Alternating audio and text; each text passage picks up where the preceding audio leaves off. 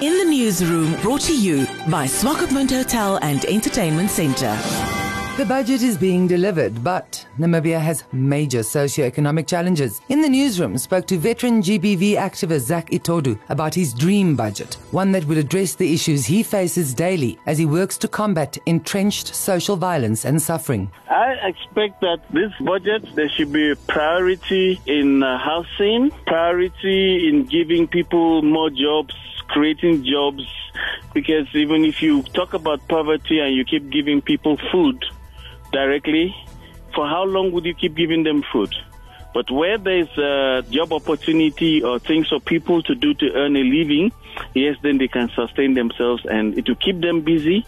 And once people are busy doing something to earn a living, the issue of violence, the issue of uh, alcohol abuse will certainly reduce because in most cases uh, it, it's about being jobless, having nothing to do. So if we can find a way of creating more jobs, giving individuals who are ready to establish companies so that there will be employment, it will do good. So the budget should focus more on empowering individuals or corporates to expand. Itodo also gave us an update on the current situation of suicides and violence as compared to last year. With regards to suicide, it has gone down a bit. Though will have more of minors these days. The issue of child abuse, parents having issues with their children, and um, it's generally a bit calm right now. We don't know what it might be in the next two, three months, but for now, compared to what it was during December and early January, from my side, I have not had much of murders. It's just uh, just pockets of murders here and there.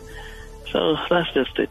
My last word is parents, please be parents. Not just parents, but be responsible parents family members, neighbors, colleagues, please we should report when we notice a change in those around us because such things lead to suicide. And please, even when somebody mentions to you, I feel like taking my life, take it very serious because we've had situations where people say, I will do this. They even send messages to family members.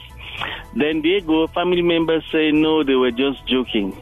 They leave this person and then the next thing, boom, suicide.